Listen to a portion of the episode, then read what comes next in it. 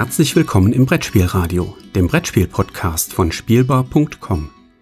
Heute eine Episode Die 2 mit Per Silvester und Yorios Panayotidis.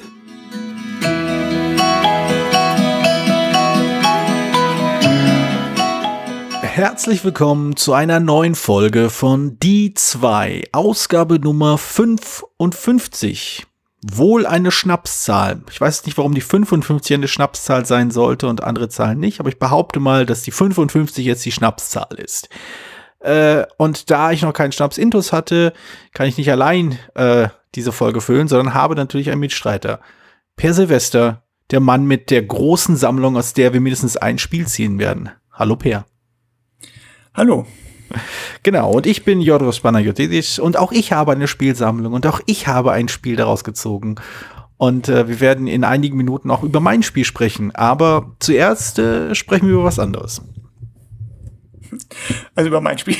Ja, das, das heißt, wollte das, ich, ich hatte jetzt gehofft, dass das jetzt der gute Einstieg wäre, damit du sagst, haha, ich habe eine Idee.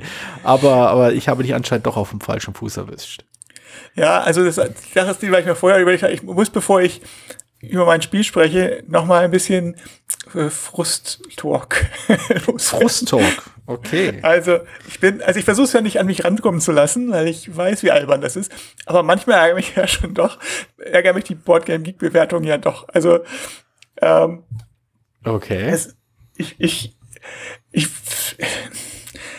mir fällt auf, also dass in letzter Zeit, also viele Spiele, die sicherlich solide Designs sind und die, äh, wo ich sage, ja, ist ordentlich und so, werden immer so mit sind meistens, das Material ist gut, 7,1, 7,2, 7,4 bewertet oder so. Mhm. Also in dem Bereich. Ja. Äh, und die Spiele, die ich mag, oder also die älter sind, wo ich sage, die sind originell, die sind nicht so, also die sind deutlich origineller, bieten ein bisschen was und äh, ja, haben vielleicht auch eine Macke oder so, aber sind funktionieren, also so, insgesamt gut, bringen was Neues, bringen ein neues Spielgefühl. Ja. Die sind dann, werden, also werden immer so gnadenlos abgewertet. Und ich weiß nicht, ob das nur mir so geht.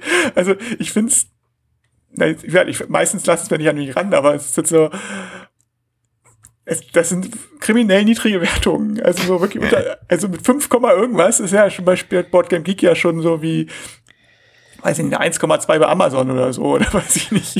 Ja, ich glaube, ich, ja, aber das, das, das liegt in der Natur der Sache dieser Zahlenbewertung. Also ich habe das mal in einem Anflug von beinahe kohärentem Denken auf Twitter gepostet. Ähm, ich habe ich hab solche Anfälle nur selten, also das Twitter nicht kohärentes Denken schon.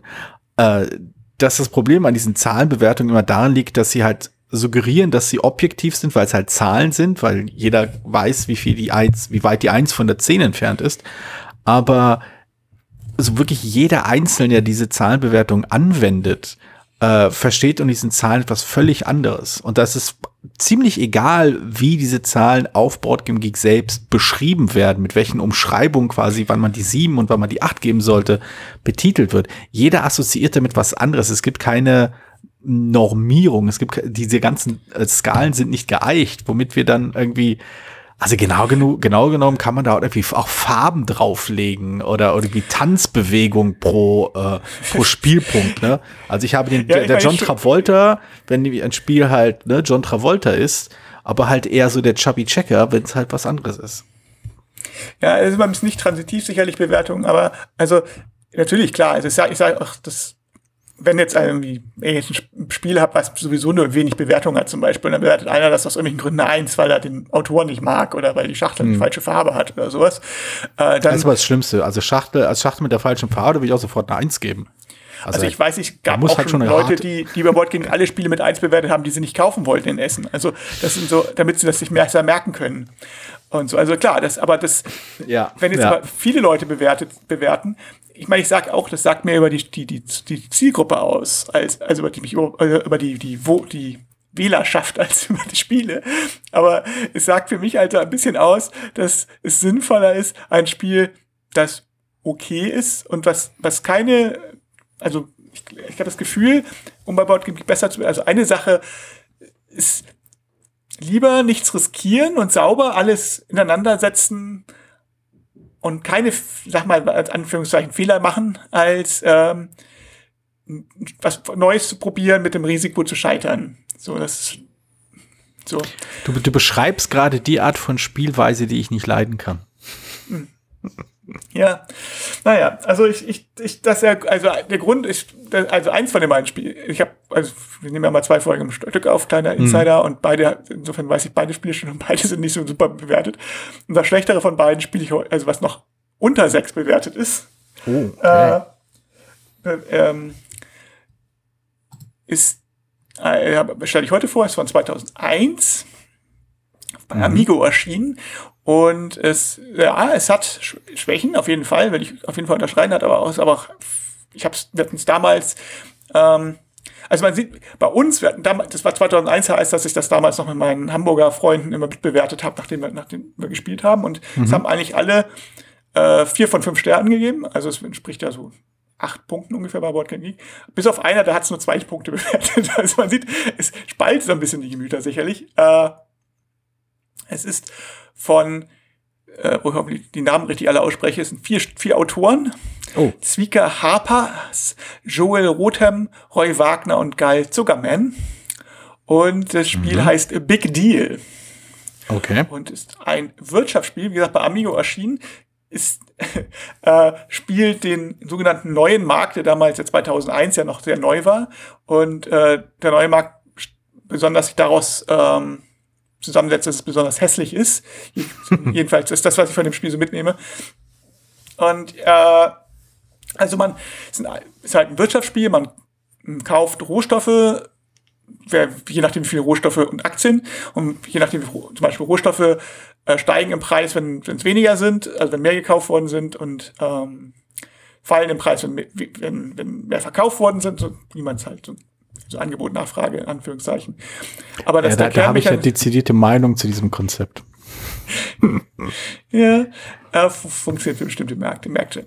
Und mhm. es gibt halt auch ein Aktiensystem und das, das Hauptsystem ist halt, dass man Karten sammelt, um damit Konzerne zu bilden. Konzerne heißt, dass man mindestens zwei von derselben Sorte braucht und bestimmte Rohstoffkombinationen abgeben muss. Und dann werfen die halt immer Dividende ab. Kann die Aktien verkaufen, meine ich, und kaufen. So, und das, das, das was das Spiel wirklich ausmacht und diesen Salz in der Suppe ist ein wirklich sehr, sehr schöner Mechanismus. Mhm. Nämlich, dass ähm, wenn man äh, man kann jemand anders während ein, also wenn man Karten, ich weiß gar nicht, ob man mehr haben muss von als der andere. Äh, jedenfalls, wenn man, wenn mehrere Leute von derselben, von demselben Konzern Nee, man muss nicht mehr, man muss nur mindestens eine haben. Also die, die, die Aktien sind halt Sorten, verschiedene Sorten, also verschiedene Konzerne. Und wenn mhm. jemand anders die, diese Konzerne ausliegen hat, eine bestimmte Anzahl, ähm, also und dafür halt Dividende kriegt, dann kann man ihm ein und man selber mindestens eine Aktie hat, glaube ich, kann man ihm ein Angebot machen, Übernahmeangebot machen. Das heißt, man sagt ihm einen Preis, zu dem man jede einzelne Aktie kauft. Und der Witz ist, der, der kann jetzt das Gegenangebot machen.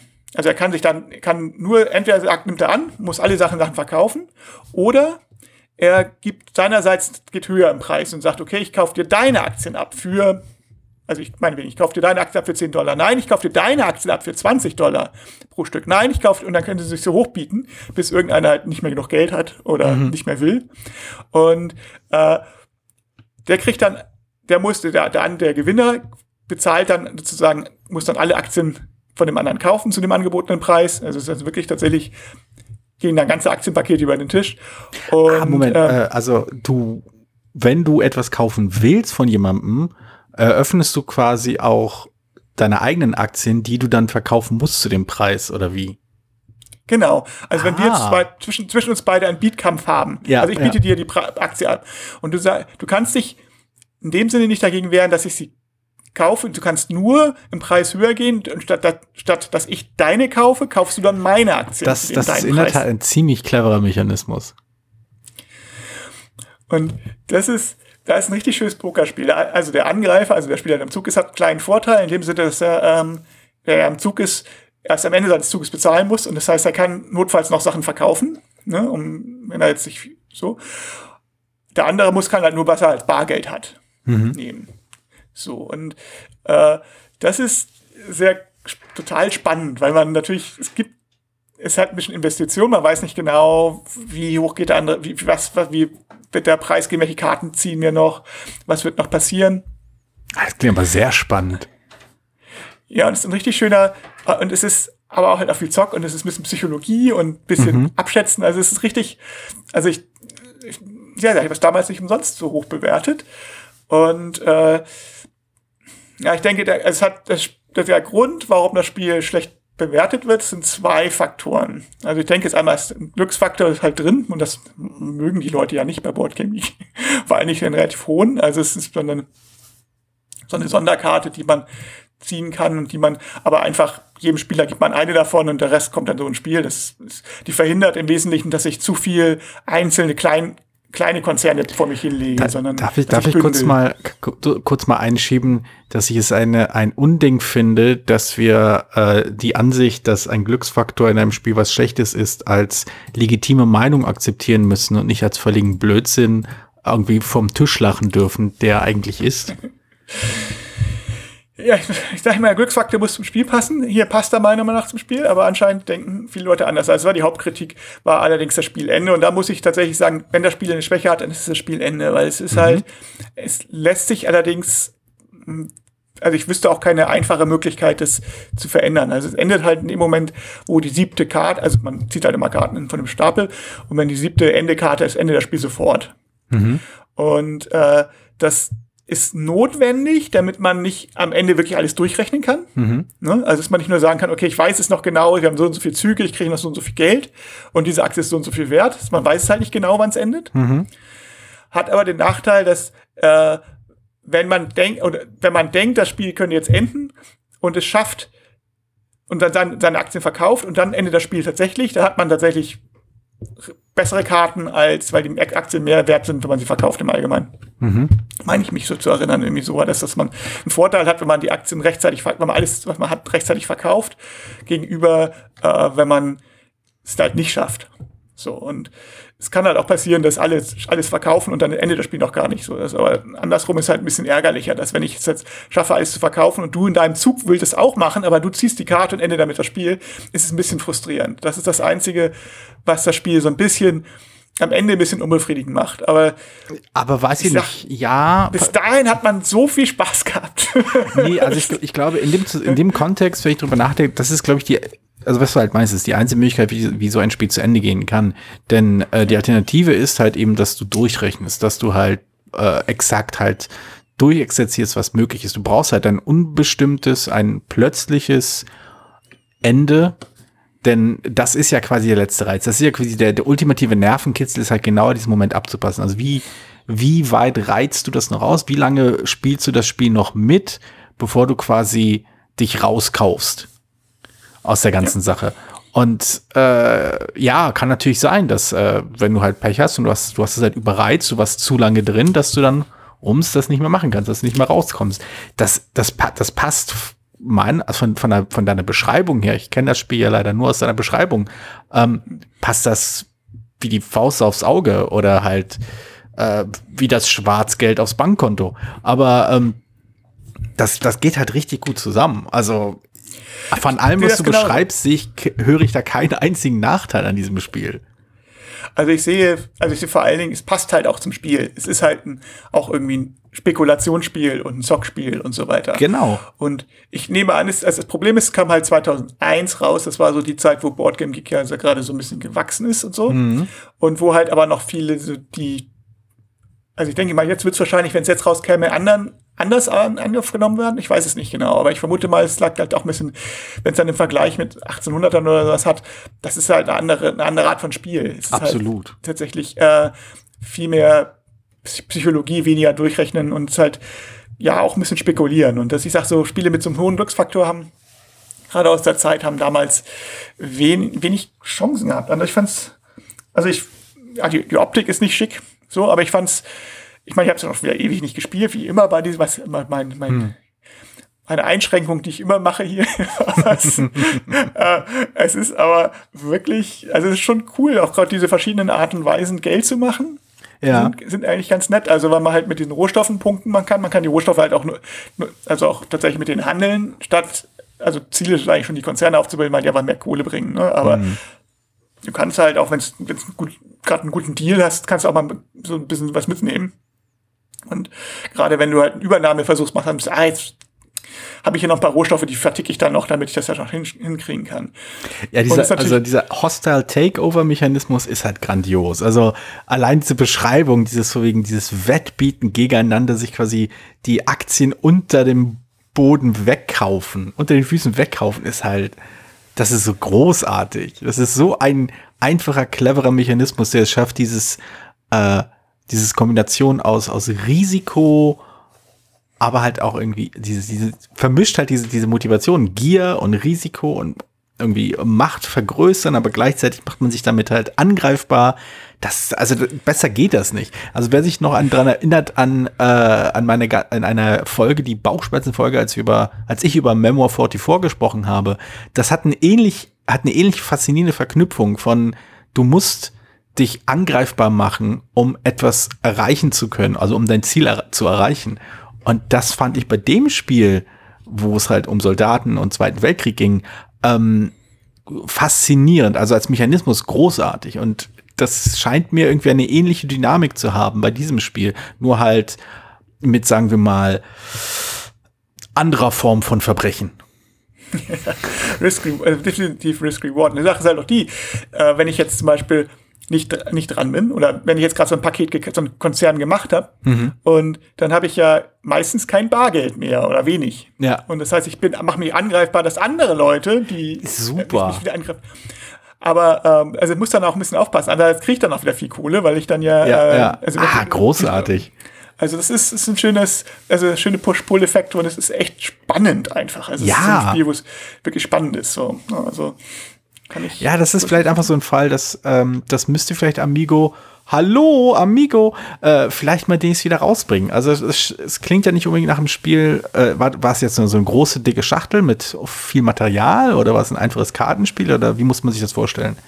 Ähm, na, so eine normale Schachtel, also so eine normale, wie auch Ravensburger oder so Schachteln mhm. hatten ja, Amigo hatte damals ein paar machen haben die doch immer noch, oder? Aber, normal, aber früher hatten wir öfter mal wieder große, weil dieses Bon Hansa zum Beispiel hat, glaube ich, die gleiche Größe. Also dieses, okay. vielleicht das bekannteste von der gleichen Schachtelgröße. Also so ein normales, also keine quadratische Schachtel, sondern rechteckige, aber so wie Ravensburger halt Schachteln. Mhm. So in dem, dem Größe ist es halt. Es ist auch ordentlich was drin, es sind ja Karten und es ist dieses, es, der Spielplan ist so relativ geschickt gemacht, weil man diese, diese Rohstoffplättchen irgendwie in so ein, so ein Fächer, Art Fächer legt, also aufgefächert, wo halt die Preise dran stehen und wenn einer weggeht, geht der Preis automatisch runter. Mhm. So ist ganz gut. Ja, es ist nicht so, wohl von Franz Vogelwinkel ist es, finde ich, jetzt nicht super schick. Also ich glaube, man hätte aus dem Thema Wirtschaft äh, etwas bessere Grafik machen können. Steht Reichtum ist keine Schande drüber, was dann auch Naja, das, das, das ist so hier FDP-Leitspruch, ne? genau. Aber sonst. Nee, also ich sag, ich fand es ziemlich gut. Die einzige Rausregel, die wir halt haben, ist, dass man, es gibt diese Cash-Cards, wie gesagt, wenn man die ausspielt, dann ähm, müssen bestimmte Leute, die halt sehr viel Rohstoffe auslie äh, ich glaube, oder sehr viele einzelne Konzerne, kleine Konzerne haben halt ein bisschen mehr bezahlen, also Steuern quasi bezahlen. Mhm. Und wenn man diese Karten müsste man am Anfang an jedem eine verteilen, weil sonst ist man, wenn, wenn einer zufälligerweise sehr viele zieht, dann braucht er sonst nichts zu machen. Also es ist ein bisschen, mhm. aber ähm, das macht das Spiel bis, deutlich besser. Also es ist eine kleine Regeländerung, die aber mhm. wirklich jetzt eigentlich nicht ich glaube, die steht sogar als Variante drin, ich weiß es nicht genau. Und das ist jetzt nicht kein großes Ding. Also es klingt auf jeden Fall nach einem Spiel, das ich unbedingt mal ausprobieren will. Und äh, ich könnte mir vorstellen, dass, dass ich mir da ein Exemplar von schnappen würde, wenn das zufälligerweise jemand in den nächsten sechs bis acht Monaten neu auflegen würde.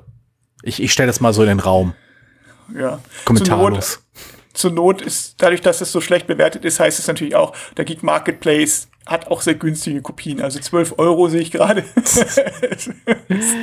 also ist jetzt nicht das, ist also der Preis eines Kartenspiels. Ja, ja. Das ist, glaube ich, der Grund, weshalb, weshalb ich so wenig von Angebot und Nachfrage halte. Gut, ähm, ich weiß ehrlich gesagt gar nicht, äh, wie, ob es da äh, das Spiel, das ich äh, aus meiner Sammlung gezogen habe, beziehungsweise wie mir der Algorithmus gesagt hat, ich zu, habe äh, zu ziehen müssen tun. Deutschsprachengrammatik. Ähm, ist ein anderes, überraschenderweise. Es, ich, es hat auch keinen wirklichen Anknüpfpunkt, äh, außer dass es eine persönliche Anekdote gibt zu diesem Spiel, die, sagen wir mal, mittelmelancholisch ist. Und zwar, äh, es ist ein Spiel, welches ich äh, geschenkt bekommen habe. Äh, und äh, ich habe, ich, es fällt mir wirklich sehr, sehr schwer, äh, Spiele loszuwerden, die mir jemand mal geschenkt hat. Äh, das, das irgendwie, ich kann mich da immer nicht so durchringen. Deswegen habe ich zum Beispiel immer noch Keltis, auch wenn ich das irgendwie immer auf den, irgendwie immer loswerden will, aber dann, ja. Jedenfalls, äh, es ist nicht Keltis, über Keltis habe ich schon gesprochen. Ähm, ich habe es geschenkt bekommen und ich habe es mit den äh, Schenkenden auch äh, gespielt. Es ist das einzige Spiel, das ich mit den äh, Schenkenden gespielt habe. Genau. Also mit den Leuten, die mir das geschenkt haben. Das einzige Spiel, das ich, ich habe es glaube ich noch nicht mal gespielt, ich habe es ihnen glaube ich nur erklärt.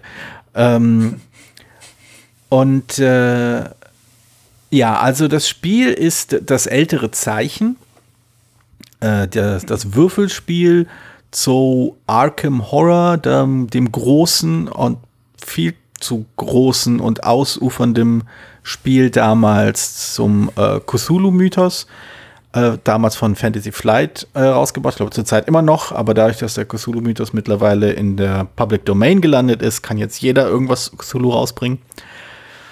Ähm, Genau, das, äh, das, das Spiel wurde mir geschenkt von äh, den, den Eltern äh, meiner Partnerin.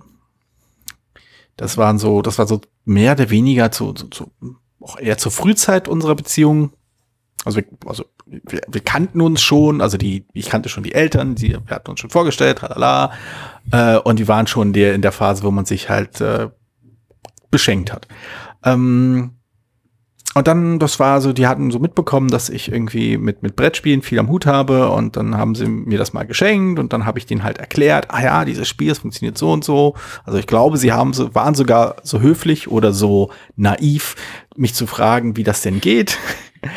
ähm, und dann habe ich das ihnen halt erklärt und äh, dann, ja, die, das, das war ziemlich kompliziert.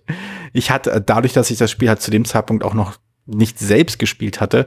Äh, ich wusste zwar, wie es geht, aber ähm, ich konnte es noch nicht richtig glatt erklären. Also mittlerweile könnte ich das wahrscheinlich in ziemlich kurzer Zeit äh, Leuten aus, ausgib, also detailliert genug erklären, dass man losspielen könnte.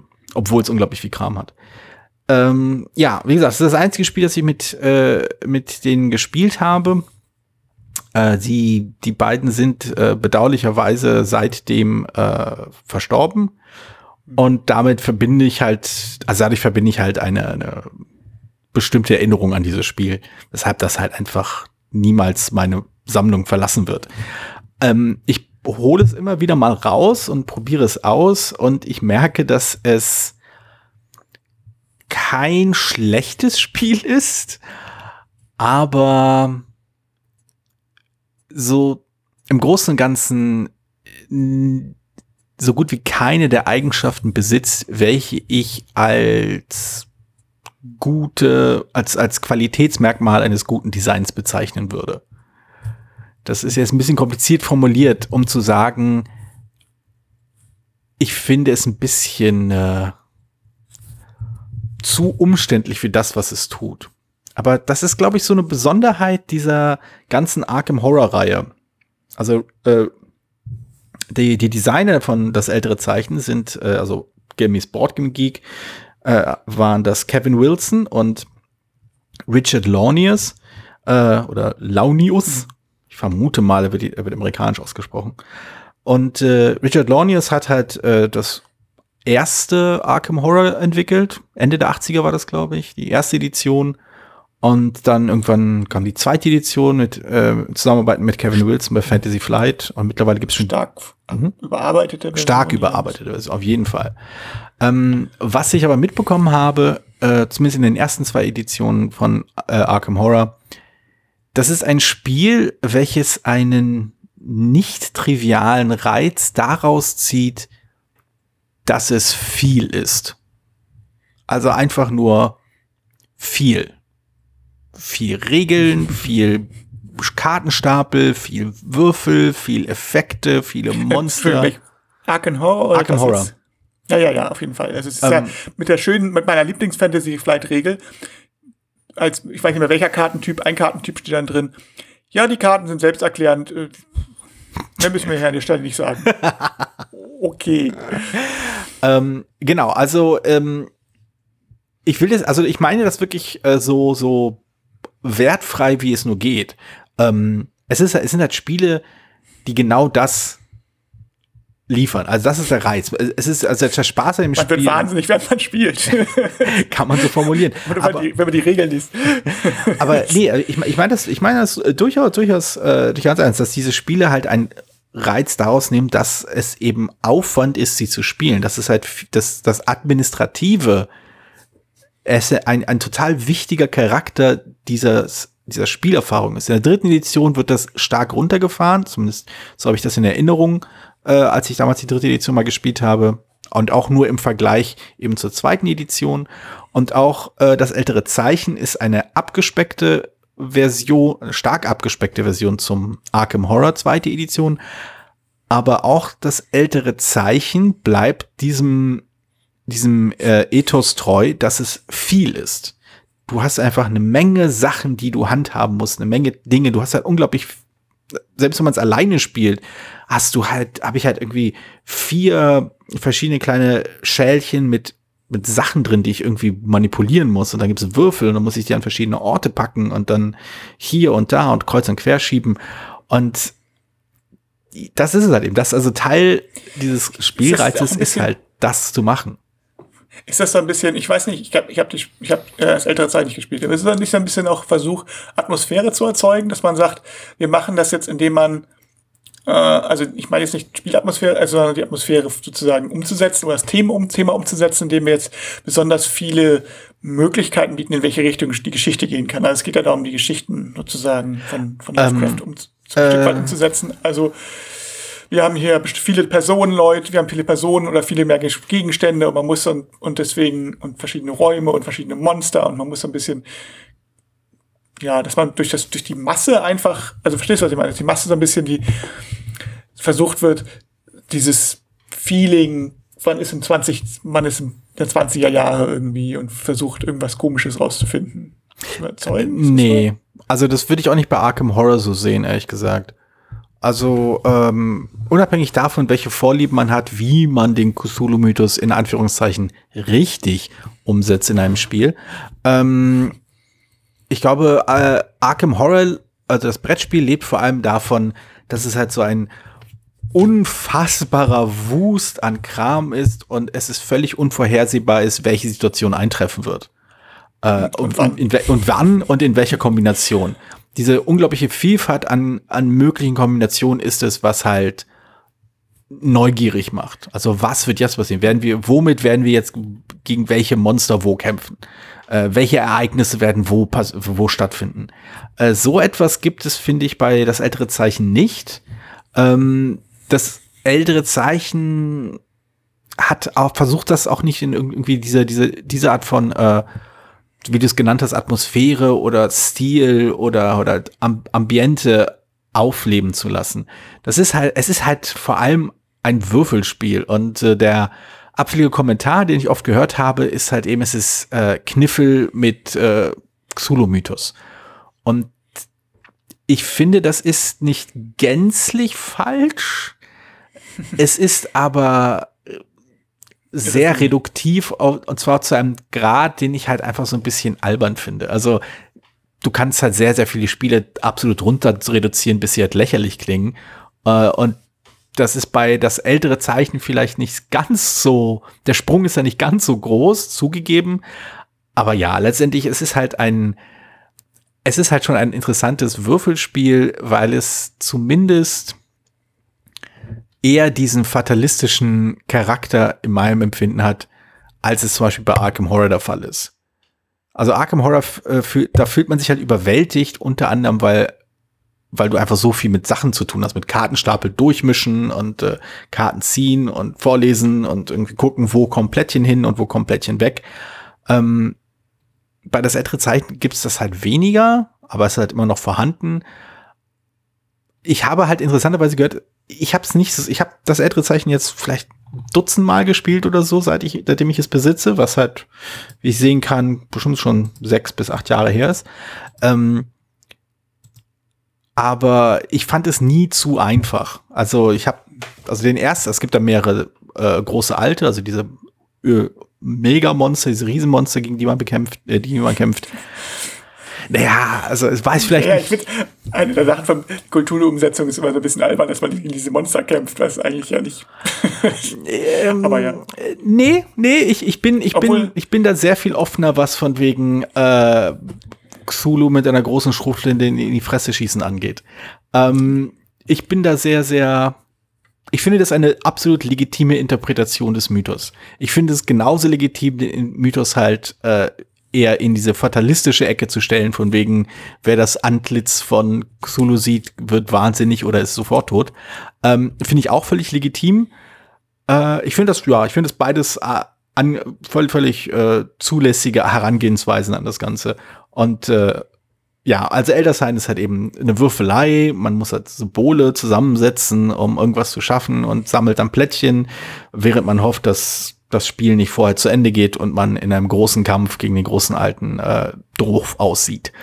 Und ähm, weiß ich nicht, es ist, es, es hat schon was. Es dauert halt zu lange, wenn man es mit mehr als zwei oder drei Leuten spielt. Es geht eigentlich mit bis zu acht Leuten und das halte ich für völlig unsinnig. Und zwar eins der ersten Spiele, äh, das ich kenne, von dem gesagt wurde, äh, sobald man die App-Version hat, braucht man das, äh, braucht man das Originalspiel nicht mehr. Und es ist auch eines der ersten Spiele, bei dem ich sagen würde, das ist Blödsinn. Aber ähm, ich verstehe, warum Leute, die halt eben nur, die, die, die das halt eben stört, dass man bei äh, das ältere Zeichen so viel rumschieben muss und so viel handhaben muss, dass sie sich natürlich freuen, dass sie jetzt mit der App quasi das Gleiche machen können, aber die App übernimmt halt alles. Die, die denkt an alle Regeln, die, acht, die beachtet, was alles geht und was alles nicht geht und sie mischt die Kartenstapel und was auch immer. Ja, wenn einem, wenn einen das halt stört an das ältere Zeichen oder an Arkham Horror, dann mag man App-Varianten auf jeden Fall, aber dann sollte man, glaube ich, auch diese beiden Spiele einfach nicht spielen. Ja, also ich, ja, hm, also ich das einzige Spiel, was ich tatsächlich mit App unterstütze, also es ist außer es ist jetzt ein Spiel, was nur mit App-Unterstützung geht, also so ein Hybridspiel wie irgendwie Detective oder so, aber ein Spiel, was, also es ist gleich Gloomhaven ist tatsächlich das einzige, wo ich die App-Unterstützung für fundamental wichtig halte. Also ich denke, ja. die 1800er Spiel habe ich nie mit Computer-App-Unterstützung gespielt, weil ich das ich weiß nicht, wie die jetzt sind, aber die alten Versionen haben immer den Computer, haben immer den Blick vom, vom Spielplan auf den Computer gelenkt und da haben alle nur den Monitor angestarrt und das fand ich furchtbar, auch wenn die Spieldauer natürlich runter, also deutlich, deutlich runtergeht, hm. weil die Animation abnimmt.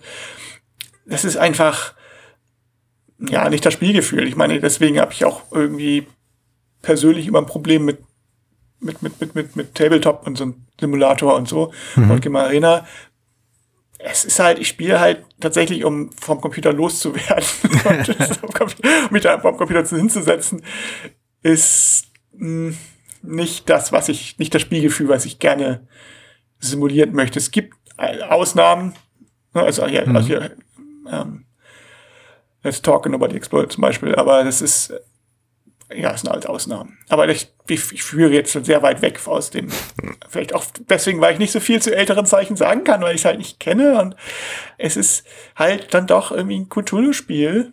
Ja. Und, und, die sind, ich, ich will nicht sagen, die sind alle gleich, das auf jeden Fall nicht, aber das sind irgendwie, also Cthulhu, in, Cthulhu, kooperative Cthulhu-Spiele sind halt doch mittlerweile schon fast ein eigenes Genre. Das stimmt.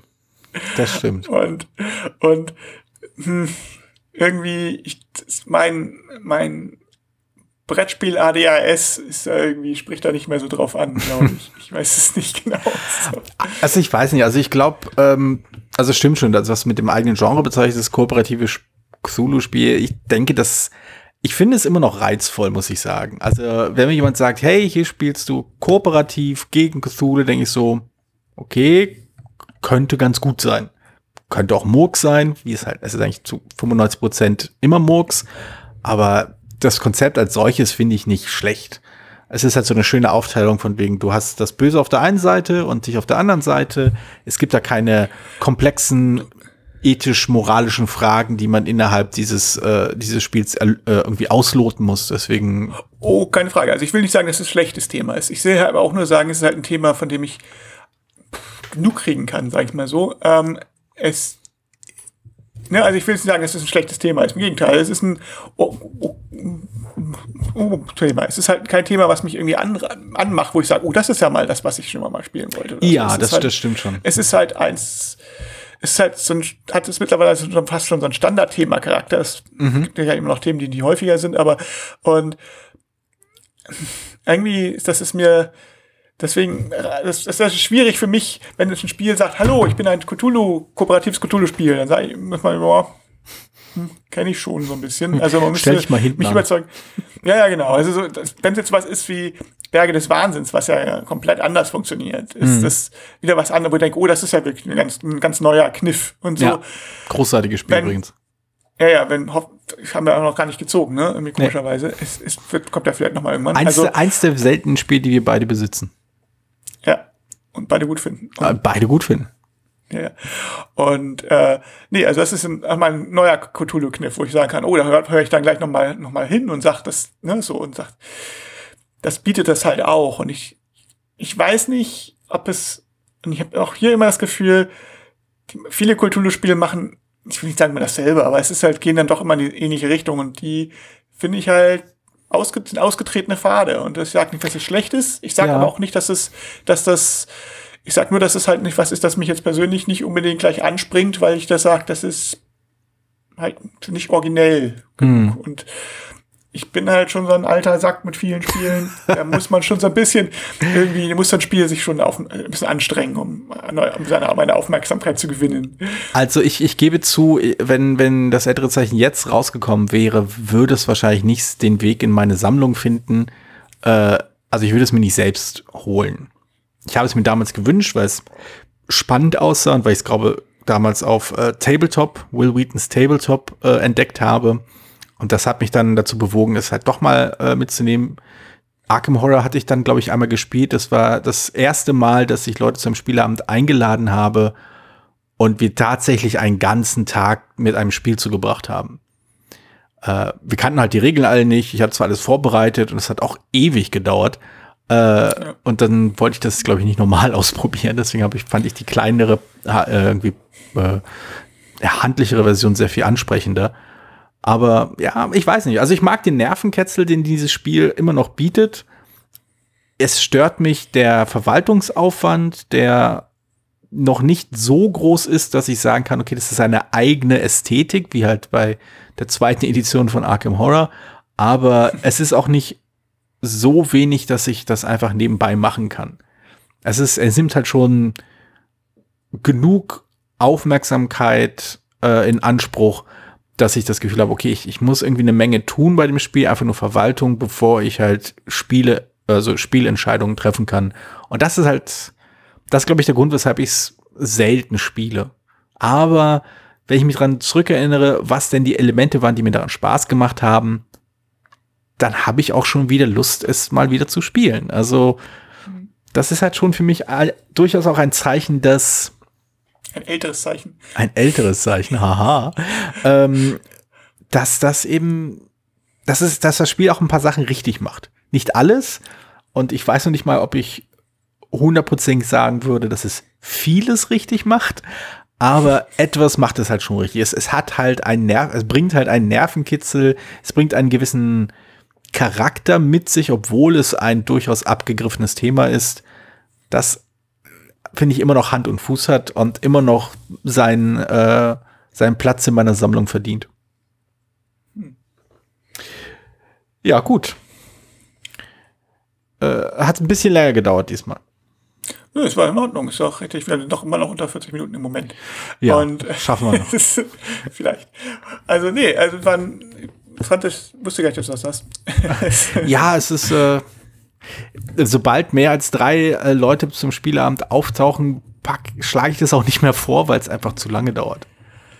Ja, ich, ja, ich glaube, ich, ich bin immer überlegen, ein bisschen Problem, also ein Problem, was Cthulhu-Spiele bei mir halt haben, ist tatsächlich auch, dass ich sehr viel auch mit Begeisterung Betrayal at the House of the Hill gespielt habe. Und es ja. halt auch, es war, es war kein Cthulhu, aber es geht ja halt in die Richtung und es ist, deckt aber das war ein bisschen dieses, dieses Gefühl gegen das Böse und das Horror-Rollenspiel und dieses Erkunden und gegen das Böse kämpfen schon so ein bisschen adäquat für mich ab.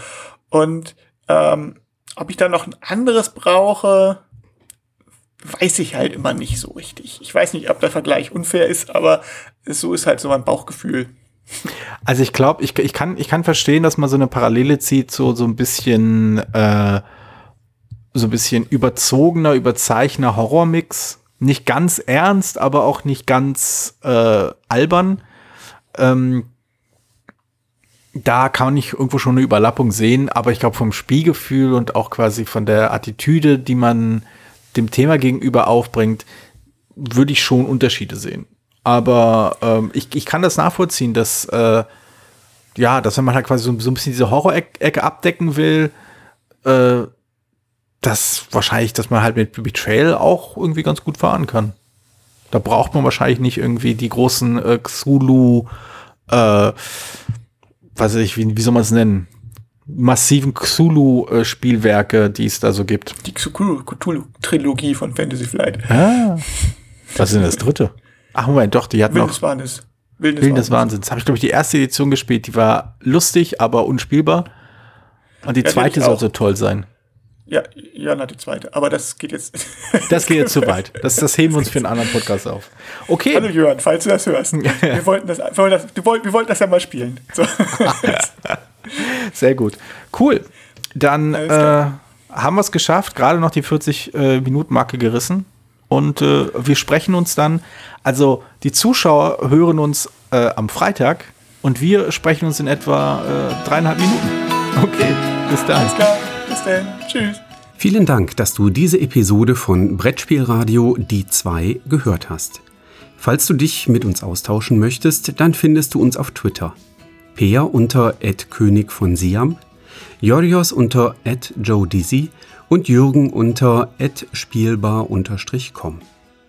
Außerdem gibt es eine tolle Community rund um das Beeple Brettspiel Blogger Netzwerk. Hier nutzen wir Slack, eine kleine App für den Austausch mit Hörern, Lesern und Zuschauern. Falls du ebenfalls dazu stoßen möchtest, klicke auf den Einladungslink in den Show Notes. Natürlich kannst du uns auch gerne Sprach- oder Textnachrichten zukommen lassen. Dazu erreichst du uns unter 01590 5511223. Bis bald, wieder hier bei Brettspielradio die 2.